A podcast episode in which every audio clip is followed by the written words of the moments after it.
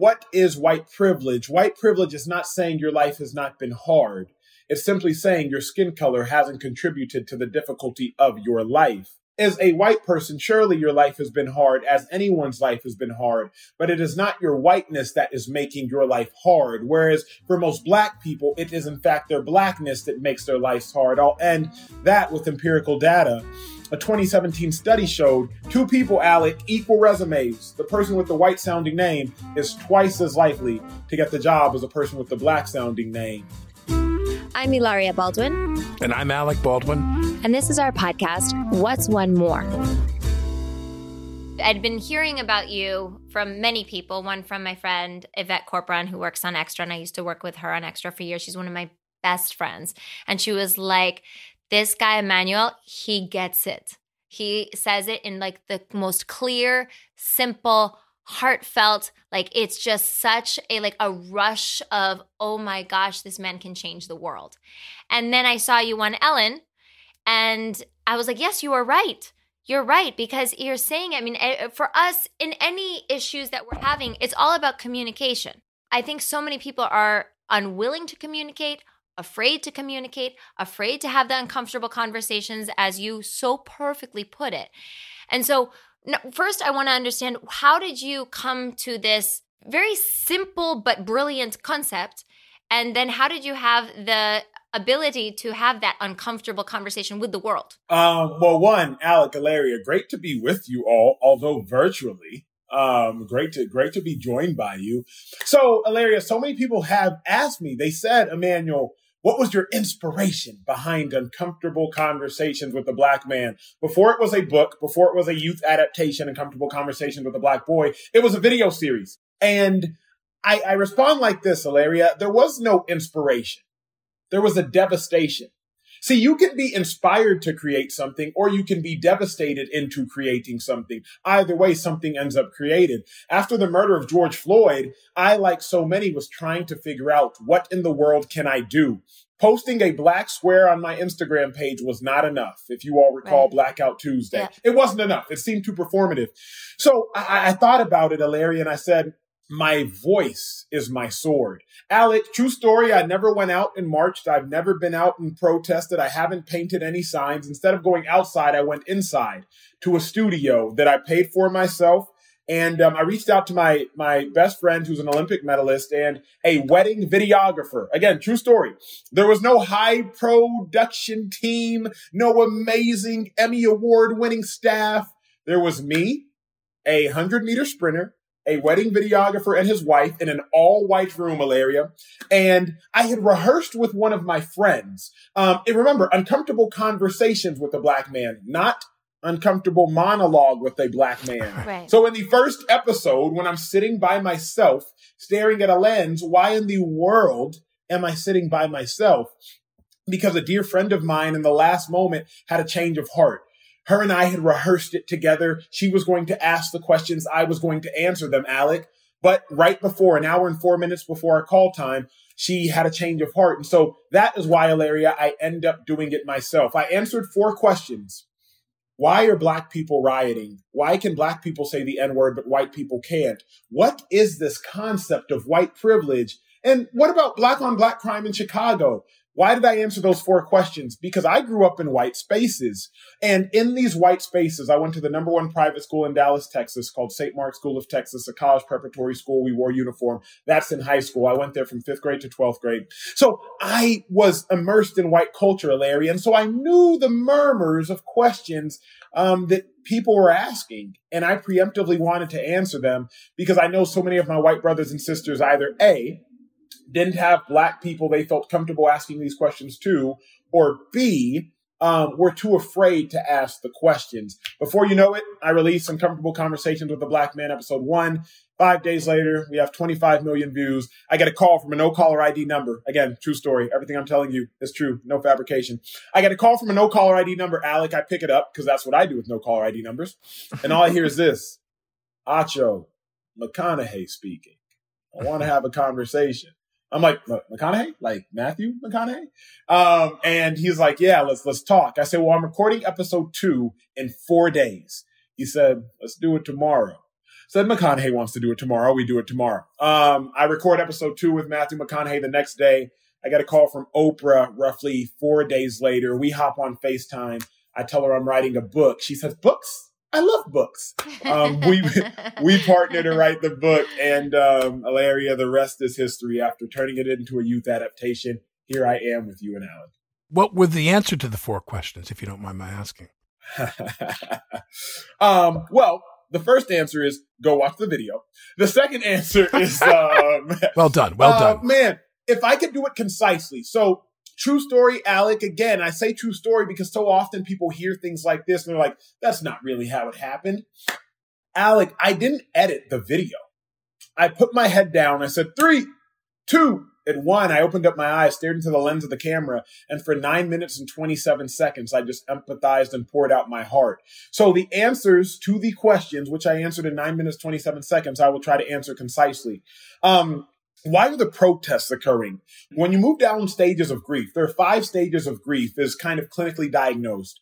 You get to a stage called anger. And I felt like as a country, we were collectively grieving. I told the story of my mother when I was 12 years old. I came out the room on, on, the way to school one day. I came out my room getting dressed and I see my mom is weeping and she's throwing herself into a wall, Alec. And I'm like, I can't process, mom, why are you crying? Number one.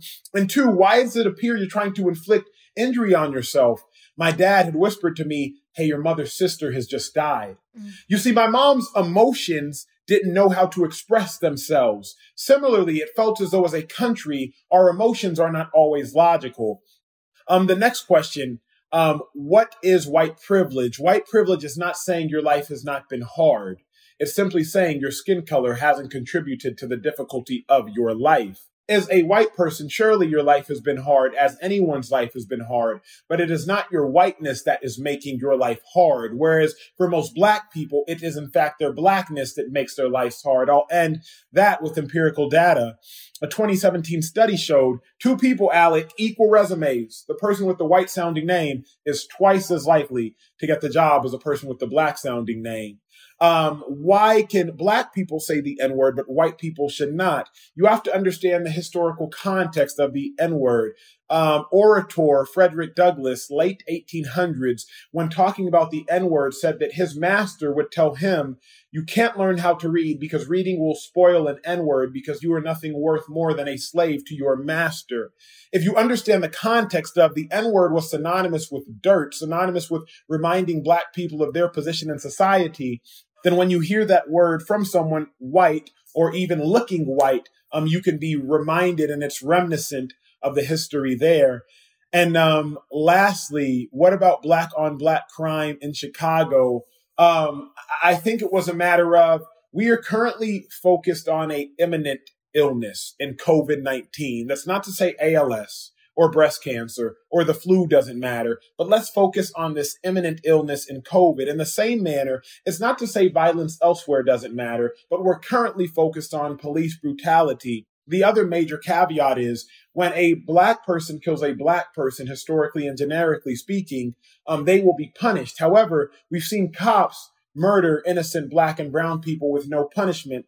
Lastly, all high violent crime is intraracial. White people kill white people, black people kill black people, Hispanic people kill Hispanic people. So let's just dispel the notion um, that we do not care. So in whatever three minutes, that's I gave you the good. nine minute twenty seven that's second. That's pretty Mind good. you, Alec, I have not been asked that question in roughly. Whoa! I came out with the video, I guess, almost a year ago. I have not been asked to re-answer that question in roughly twelve months. So Something, you know, that I've I've heard you say a lot is you talk about not just the communication, but the immersion. Right. You say, yeah. I need to, yeah. I need to Critical. immerse myself. And a lot of people are afraid to get it wrong. So talk to us a little bit about what it means to immerse yourself. Like what's that definition for yourself? So one, let me say this and then I will circle back. Alec Hilaria, obviously you two are incredibly well traveled. And when you travel across the world, like I have traveled across the world, you have to know how to navigate the different terrains in which you are in so you are least offensive. Alec, if you were to venture with me to Nigeria, my parents were born and raised in Nigeria. I go there every summer. So if you were to come with me to Nigeria, Alec, and we were to go to the villages of Nigeria to visit the chiefs and to visit the different kings, um, I would prep you.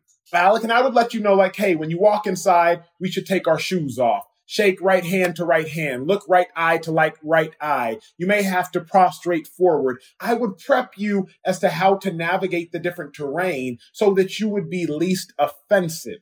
The problem uh, in Hilaria is that we do not fully understand how to navigate the different emotional terrains. And so as a result, we are so incredibly offensive. If Alec came with me to Nigeria and I didn't tell him anything, he might walk into a chief's house like he's walking into a house in Beverly Hills. Shoes on. You might just say, Hey, give a handshake. You might be a bro hugger. You might give a kiss on the cheek. And that would be incredibly incidentally offensive.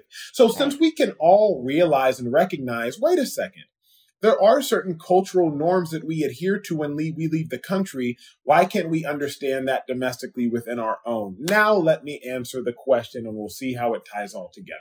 If we can all go back to high school for a second. Remember in high school, when you're studying a foreign language, your foreign language teacher would typically tell you, at least mine did, Miss Heiner, she would tell me, Emmanuel, if you want to be fluent in a language, you have to immerse yourself in the culture. Like I told you all, I was immersed in white culture growing up, fifth grade to 12th grade, predominantly white school. Then I'm immersed in black culture, playing in the National Football League for the Philadelphia Eagles, playing at the University of Texas. All the while, I'm Nigerian cultured because my parents are born and raised in Nigeria. So as a result, Larry, I'm fully fluent, if you will, in different cultural speaks. I can go talk to the exec at FedEx, or I can go to the hood and chop it up with my homeboys. I'm just fully fluent. And as a result, I understood and understand why um, um, large groups of white people may think a certain way because that's the culture in which they're growing up. I understand why large groups of black people may think a certain way. And I can also understand the disconnect in speech. Let me give it to you in this example. Three years ago, I'm running through a grocery store in Puerto Vallarta, Mexico. I'm running through a grocery store area and I'm, I was sent, sent and summoned, Alec. I don't know why they trusted me.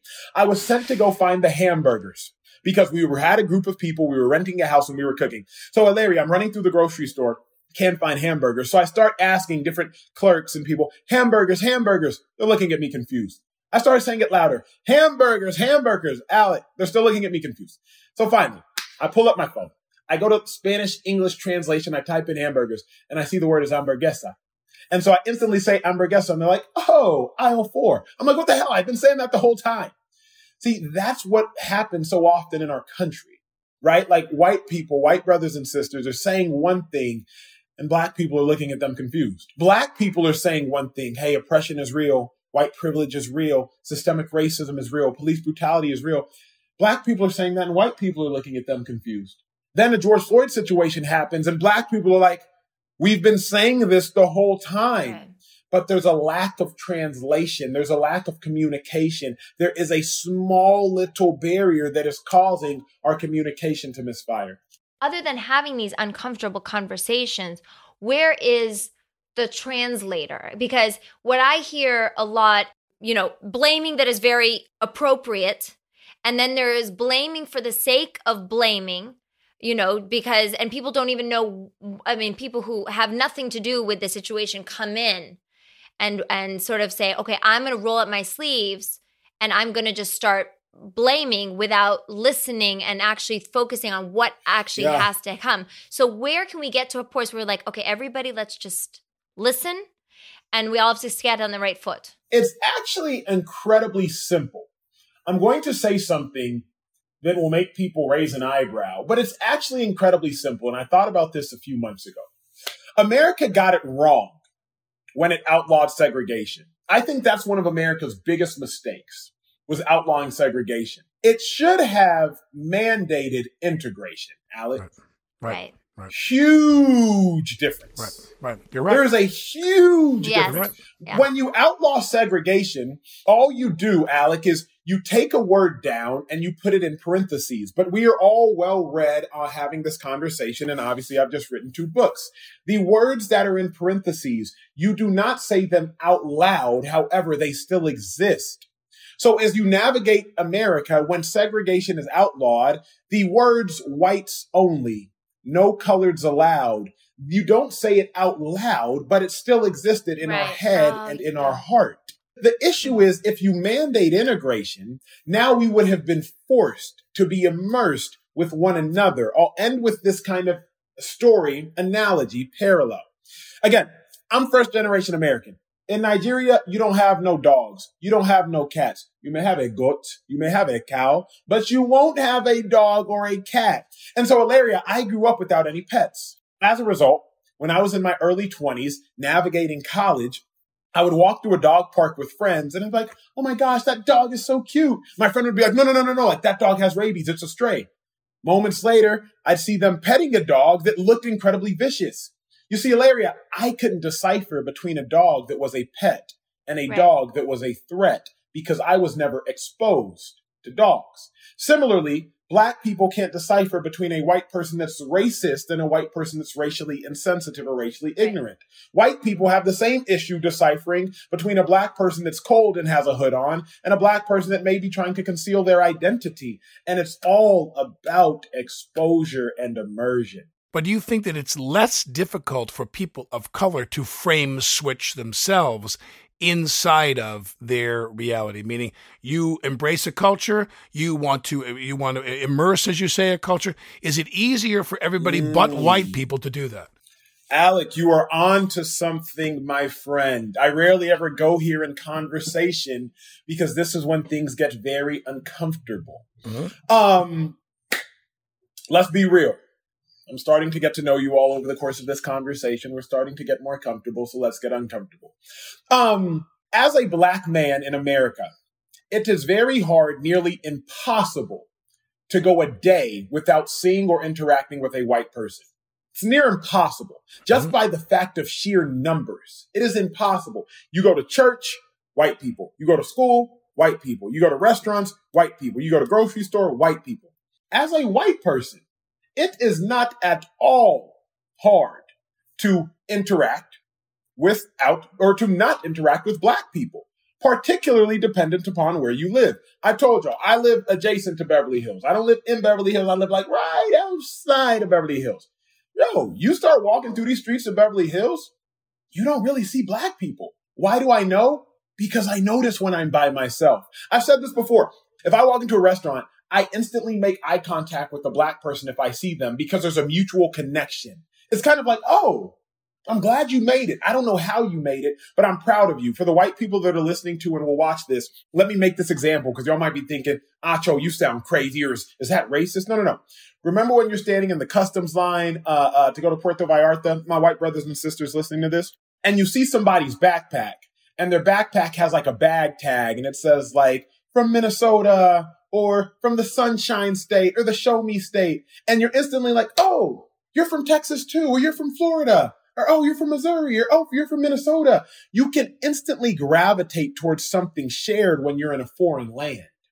And I often say that's what being black can be like in this country. It can kind of feel foreign. So when you see somebody else black, you gravitate towards something shared, which is your blackness.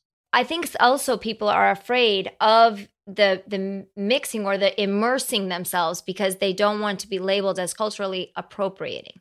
Well, you bring up a good thought. I'll get to that in a second. Let me address what you said first, which is the fear of mixing and the and the and the necessity of mandating. If we were going to mandate, you would have to mandate integration at an early stage before um, rough ideas take full form. Why do I say that, Hilaria? If you are a young white boy, nine, ten years old, and you start to see your young black friends wearing these things on their head, right? Called do rags or wave caps. Before you mature into a teenager and you start to associate wearing something on your head as a black person with being a thug or a gangster, maybe you would understand you're only wearing it to keep your hair down and to try to fashion a certain hairstyle. See, the problem is we have to start to dismantle thoughts before they fully give birth to stereotype and biases. Because by the time you're 30, you just start looking at black people wearing do rags as thugs or gangsters because that's what the movies told you to do. Mm-hmm. So uh, if we're going to mandate, it would have to be at an early age. And also federally, we're not going to mandate integration. So parents and listeners have to take it upon themselves to mandate integration. That's, that's the only way our world will actually get where we want it to. Now, as for cultural appropriation, that's the most difficult concept to explain, literally. Um, I explained it at length in, in, in my book. Um, I will try to explain it here. So the, the fine line of cultural appropriation is citing your sources. Let me take everybody back again. College, high school, middle school. Alaria, if you were like me in high school, when you had to type a paper, say a 12 page paper, I would use one trick. The first trick I would do is go from Times New Roman 12 point font to Times New Roman 12.5 font. And I would hope the teacher would not notice. the second trick, Alaria, that I would use, I would try to bring in my margins yes! ever yes! so slightly. Ever so slightly. Hopefully, again, the teacher would not notice. The third trick, Alec, that I would use. You've made my wife smile more than I've seen her smile in the last several months, by the way. Thank you for that. Thank you for that. That is the goal of these conversations, Alec. the third trick I would use is this. I would try to quote other authors so I don't have to write as much. But here is the trick, Alaria. If you quote another author and you don't cite your sources, that is called plagiarism. And right. Alec, you well know, as I well know, you can get expelled for plagiarizing. The issue is not borrowing someone else's work. The issue is borrowing someone else's work without saying who originated it. Cultural appropriation. If you want to borrow a black hairstyle, don't attribute the black hairstyle to Bo Derek. Understand the black hairstyle is actually a West African hairstyle, Fulani braids. Um, I talk about in my book I believe it was Kim Kardashian who wore this Fulani braided hairstyle and attributed it to Bo Derek. Um, I, I think about this late 1800s, and I hate getting historical, but sometimes it can be fascinating. Late 1800s, the minstrel shows, white people would paint their faces black, hence the term blackface and why it is so offensive. And they would take big red uh, lipstick and draw huge red lips on their face to mock and mimic the features of black people. Big mm-hmm. red lips, or big lips, big features. But why Alaria now is lip injections one of the most highly sought after things in California and America. The same thing that black people are being mocked, mimicked, and ridiculed for is what now is influencers now are being praised for. Right. So cultural appropriation is not a matter of borrowing one's culture, but it's borrowing one's culture without citing the source. So, do you feel that we should be able to immerse ourselves as long as we cite? So, if I go get braids and I say, well, I'm quoting this culture, it, what would that be okay or not okay?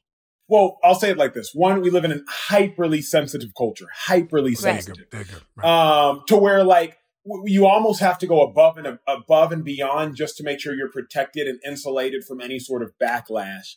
Right. I think if you were going to cite the hairstyle as anything, you might want to say your inspiration for it, right? If you were going to post a super unique hairstyle, it would just be like, wanted to try this out. Kudos to wherever it started from for inspiring this look. But keep in right. mind, we're in such a sensitive culture where people just feel like getting upset that right. I cannot guarantee you will be insulated from backlash. Right. We grow up with perceptions. Mine were, were somewhat different, and that and, and my dad would say to me, "Do you think you have the patience and the wherewithal to move through the world? If you were black, he said this to me when I was 10. If you were black, would you be Martin Luther King and look for the peace, the peaceful path? Or would you be Eldridge Cleaver? And there was a long pause. My father said, I thought so. You know, he knew the answer, which was I would, I'm a fighter. I would fight. Yeah, I think we always wonder like, man, the, the, civil rights movement, it was so fascinating how some people had the courage to do this or do that. And I very much so thought, if you've ever wondered how you would have behaved during the civil rights movement, just look at how you're behaving now. I think that's what that's what listeners truly need to grasp. It's like, man, I wonder would I have marched with MLK? Would would I have been speaking? Would I have made a sign? Would I have said nothing? Would I have been quiet? Would I have just kind of gone by? Would would I have stood by my black brothers and sisters and, and by women? Just look at what you're doing now. Because if all you've done is post a black square, if all you've done is retweet a tweet, you probably wouldn't have been doing much during the civil rights movement. So you don't have to wonder how you would have acted during the civil rights movement. Look at your actions now, and they will tell you a lot about who you are. If there's like one thing that you want these somebody to retain from this, what's that one thing? My one thing would be this: um, do not let your inability to do everything keep you from doing anything at all. Hilaria, so often we're like, well, racism's been around since the beginning of this country. It hasn't gone anywhere. It goes in waves. Who am I and what can I do?